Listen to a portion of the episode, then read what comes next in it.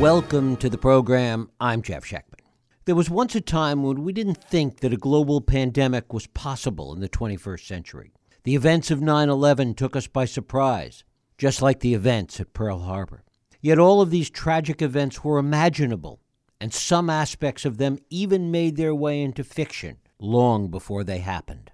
Joan Didion said that we tell ourselves stories in order to live. We read stories to children as a way of teaching them meaningful lessons about the real world. The purpose of art and literature is to give us some deep, albeit abstract, insight into human behavior and what makes the world go round. I've talked here before how this is so true in the realm of science fiction. It is equally true in fiction about what might very well be the world's next battleground, its next world war. That is what my guests, distinguished Admiral James Stavridis and former Marine and award winning author Elliot Ackerman, give us in their new novel, 2034. They remind us that events like a pandemic or a war are at core a failure of human imagination with respect to both the events and human behavior. Imagination, which must be our first line of defense in preparing for any eventual future. Elliot Ackerman is the author of several award winning novels. His most recent, Red Dress in Black and White,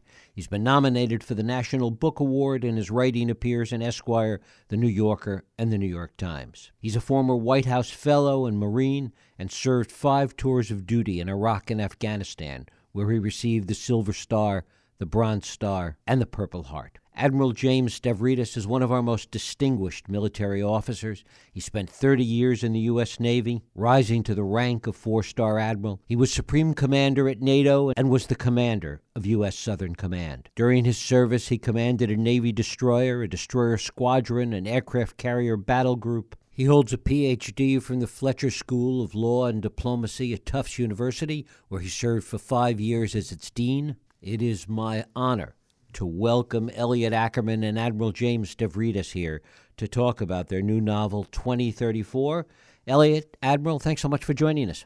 Thanks, Jeff. Thanks, Jeff. It's great to have you both here. Admiral, I want to start with you. When we look at what the dangers are that we face today, what are the lessons that we need to carry with us and the lessons perhaps that we should put aside that we learned during the 50 year long Cold War?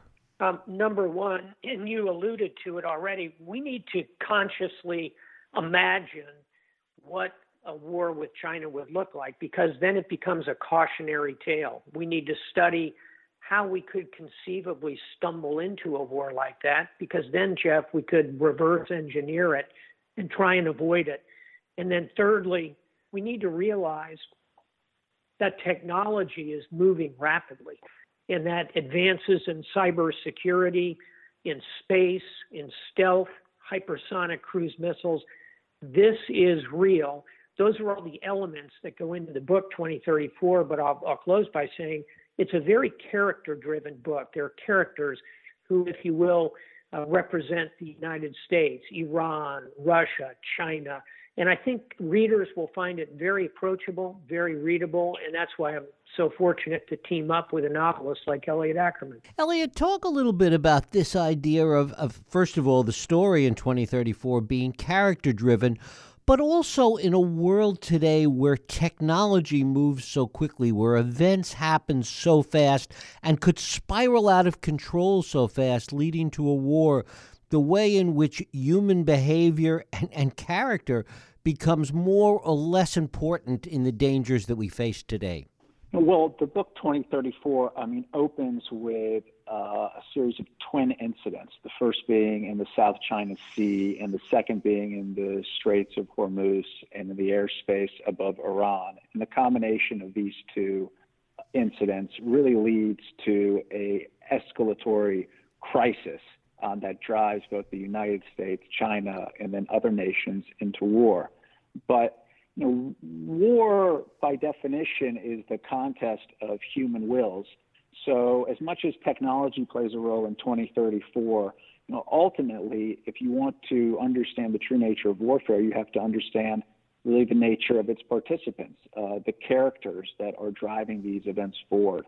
And so we endeavor to write a book that, yes, engage with technology, engage with geopolitics, but at its core, was about the individual characters that are enmeshed in these events and that are making the, the making decisions in uh, you know really under really really challenging circumstances. And Admiral, what kind of fail-safe systems do we have in place today that might protect us from these dangers? That that in some ways may help, or even in some cases override human decision making. Um, I, I, wish I could tell you that such mechanisms exist, but they they really do not, Jeff. Um, and today we have to rely on the steadiness of our armed forces forward deployed to avoid the kind of incident that kicks off uh, 2034. Um, think back 100 years ago to the start of World War One. It was a, an assassination that occurred in the Balkans that launched a war that no one wanted, no one was going to profit from it, but the world stumbled into it. And unfortunately, there are no safeguards uh, to avoid that. And that is a, a major reason we wrote the book. 2034 is simply to provide a cautionary tale, and I hope a lot of policymakers will read it. Should we, Admiral, should we be looking at kind of mechanisms to put in place, either from a technological perspective or more specifically from a policy perspective, to try and, and, and create those mechanisms? I'll give you two ideas. Uh, one is a very practical one, and it is something that worked during the Cold War, and that's hotlines. It's the ability to pick up a designated, immediate conversational line between the leaders, in this case, of the United States and China. We have a whole mechanism that can get President Xi on the phone and get President Biden on the phone. But to my knowledge, there is not a direct, if you will, red phone.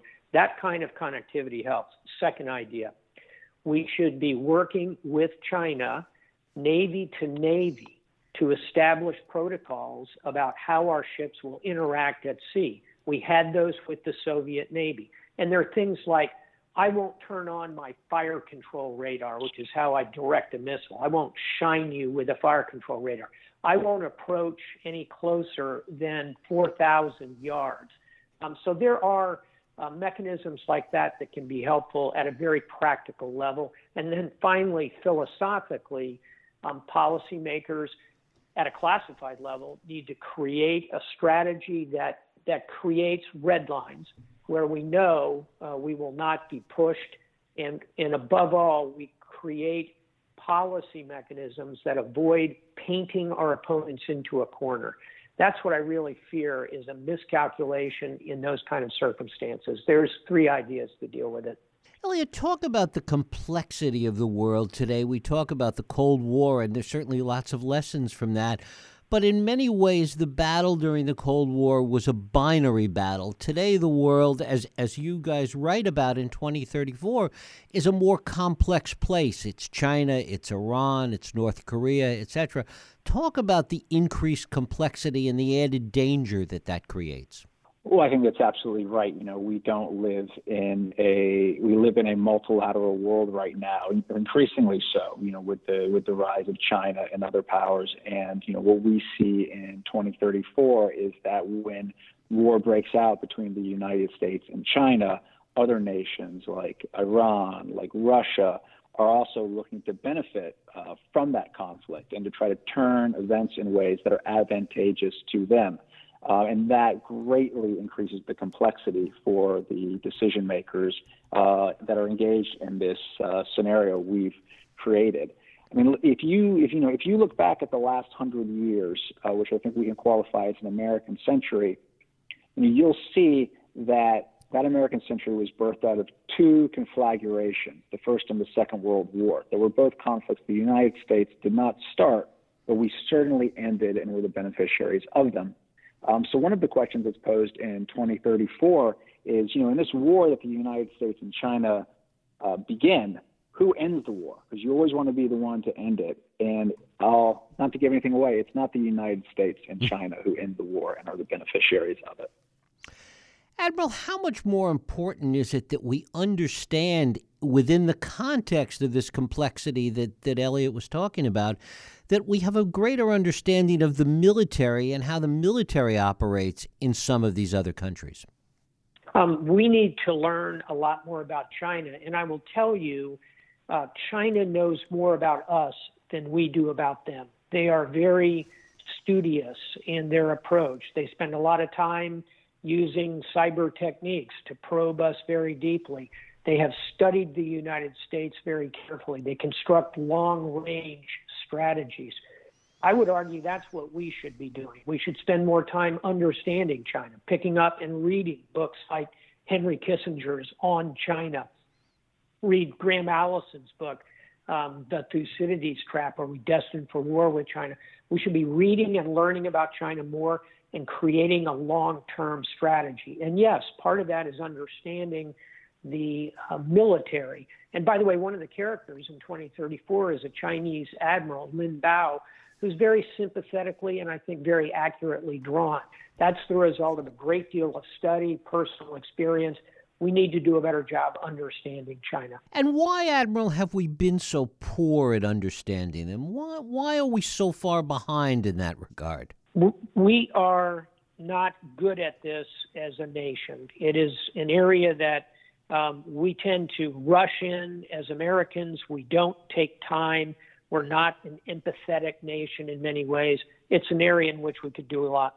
Elliot, talk a little bit about how, in, in this same context that we were just talking about, how you both set about creating these characters and understanding the reactions and, and the behavior that might come from the Chinese or the Iranians, etc you know, I, you know, each of these characters, in many respects, uh, you know, are amalgamations of both of our experience, knowledge, um, and then ultimately, I think, you know, we both try to treat every character uh, and give each character their due on the page. So when you know when someone like Admiral Lin Bao of the Chinese Navy or Qasim Farshad of the Iranian Quds Force steps onto the page you know, they're able to make their case to the reader as if they were making their case before God.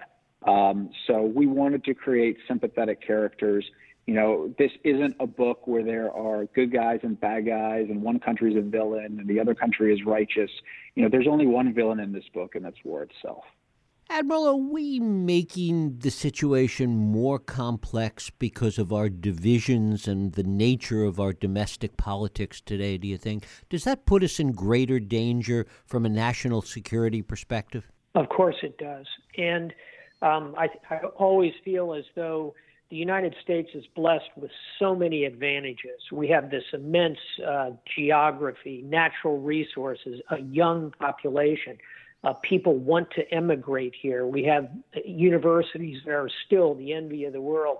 We have an innovative Silicon Valley. We have so many things going for us, but we have one big thing against us, and it's that division that has really emerged, in my view, in the last 10 years.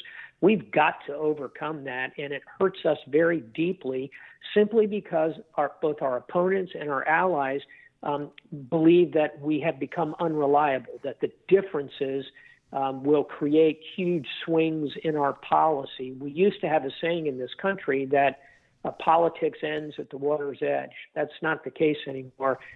Real challenge for America. Staying on that point, Admiral, for another minute, one of the ways that, that brings the country together sometimes is the nature of a common enemy. That can have a positive effect in terms of bringing the country together, but it also has a negative effect in perhaps overly demonizing the enemy. Talk about that. Well, first of all, if you think about it, over the last year, we did have a common enemy. It's called COVID. And unfortunately, uh, that certainly didn't bring us together, kind of the opposite. Now, in fairness, it occurred in the middle of an election year, so it's a little difficult to uh, to score it completely. But the degree to which we've managed to turn wearing a mask into a political statement um, disheartens me. Um, so I wish a common enemy would suddenly bring us all together. I think a, a better prescription for us to come together are to um, celebrate those who are bipartisan, who are nonpartisan, to find politicians who will reach across the aisle and elect them. We ought to be uh, trying to educate better. I think there's a great deal that can be done to educate the populace in all of these zones, starting with how to properly use the internet and not be fooled by uh, a lot of the pollution that runs through it. And, and lastly, I think we need to celebrate the idea of all those who serve the nation police, firemen, diplomats, journalists. Um, there are many ways to serve the country. Elliot, talk a little bit about cybersecurity and, and, and cyber warfare, which is so much of an underlying part of 2034. Absolutely. Um, and, and I invite you know Jim to add on to this too, because that's really his area of deep expertise. But I think one of the ways you see it feature in the novel, and it does feature prominently, is it becomes a great equalizer, and it challenges long-held American conceptions that we have the dominant military might on the globe. So you know today, if if you know we're counting military might as you know the the numbers of tanks you have or the number of aircraft carrier battle groups sure you know we still hold a position of preeminence but uh, many nations have made the mistake of believing the next war will look like the last one and in the opening pages of 2034 we see how cyber and how cyber's ability to take out technologies levels the playing field with nations like the United States, China, and even actors like the Iranians and the Russians. I think that's well said. The only thing I would add to that, Jeff, is um, as this decade uh, draws toward its conclusion, say 2027, 2028, quantum computing is coming online. Just you know, go down a little ways from where you are in Napa and go down to Silicon Valley and talk to them about quantum computing. That is going to re-scramble all of this in ways that are difficult to predict right now. So not only is it dangerous, it's changing rapidly right in front of us. Why, Admiral, have we gotten so behind in this area? This is an area that arguably we should be preeminent. Uh, three reasons. One is our emphasis on science, technology, engineering, mathematics in our school systems. Uh, number two, government supported research has free here's a different kind of point. It's not so much about our failures, but just the immense importance that China and frankly Russia put in both of those areas. And therefore, the gap between us and the other two, if you will, cyber superpowers is narrowing and narrowing rapidly. Elliot, talk a little bit about the framing of, of 2034, particularly in a time frame. I mean, when we go back 13 years, not much has changed between 2008 and uh, you know where we are today at 2021. Looking forward from where we are to 2034, how much do you expect will change, particularly within the world of of global dynamics and also in terms of technology and warfare? Well, I think it depends somewhat on how you look at the scope of the change. You know, for instance, uh, in 2008, the iPhone didn't exist. And I think we've seen how that technology has fundamentally reshaped social interactions uh, across the globe. You know, if you were to look back historically speaking, in 1939, the United States had the 19th largest military in the world, right behind that of Portugal. So think where we were in 1949. Um, so, you know, oftentimes the only thing that you can be certain about is the fact that change will occur, and frequently it will be dramatic. You know, this book 2034, you know, is not a prediction. Um, it's really a speculation, a cautionary tale, saying these things could happen, and we should all be very much aware and awake to the idea that they are possibilities. Uh, and it's really on us to make sure that they don't happen. Admiral, you were going to Jeff, if I could just yeah. add to that, yeah, that um, finish this phrase with me. I could never imagine that the World Trade Towers would get knocked down. I could never imagine a 20 year war in Afghanistan. I could never imagine a global pandemic that grinds life in America to a halt. There are a lot of things that happen that we can never imagine. And therefore, our charter is to try and imagine the dark side of the spectrum so we can learn how to avoid it. For both of you, Elliot, I want to start with you and, and, and then the Admiral. As you worked on this project, as the two of you collaborated, as you, you put this together, what were some of the things that surprised the two of you in terms of where this could go and how dangerous the situation could be and places where the, it could all go wrong? Elliot?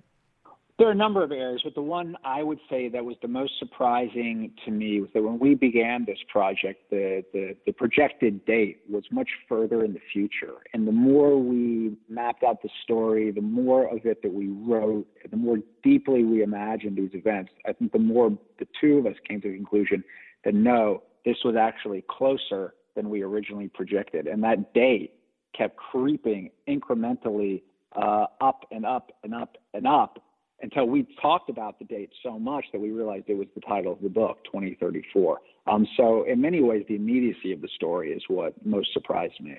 Admiral? What surprises me still is that neither the U.S. nor China uh, recognize the extraordinary danger of uh, operating and falling into a Cold War because here's a newsflash not all Cold Wars stay cold.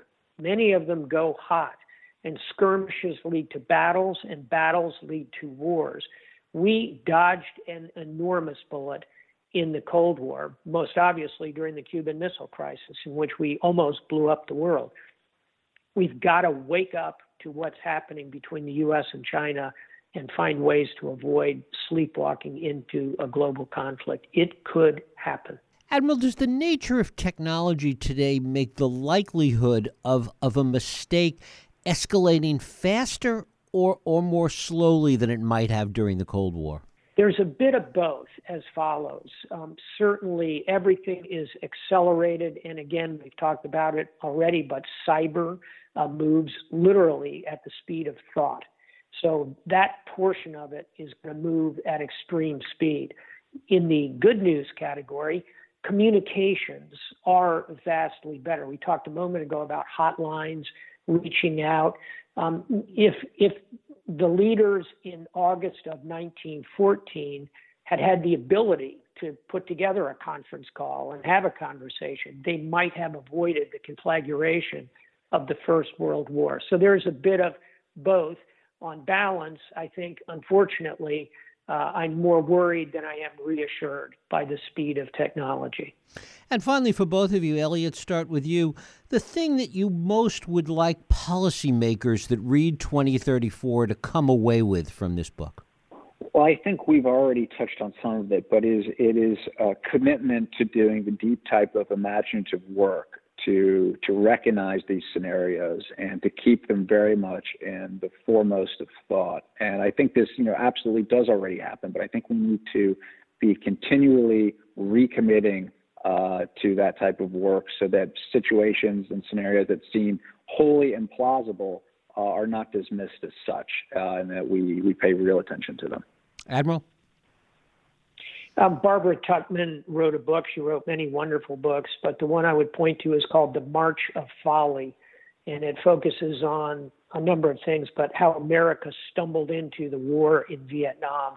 I would say to policymakers, do not underestimate the March of Folly. Do not underestimate how either we or China could miscalculate and we could end up in a war that is in neither nation's interests. That's what I hope they take away from the book. Admiral James Stavridis, Elliot Ackerman. Their novel is 2034, a novel of the next World War. Gentlemen, I thank you both for spending time with us today. Thanks so much, Jeff. Thank you. Thank you, Jeff. Thank you.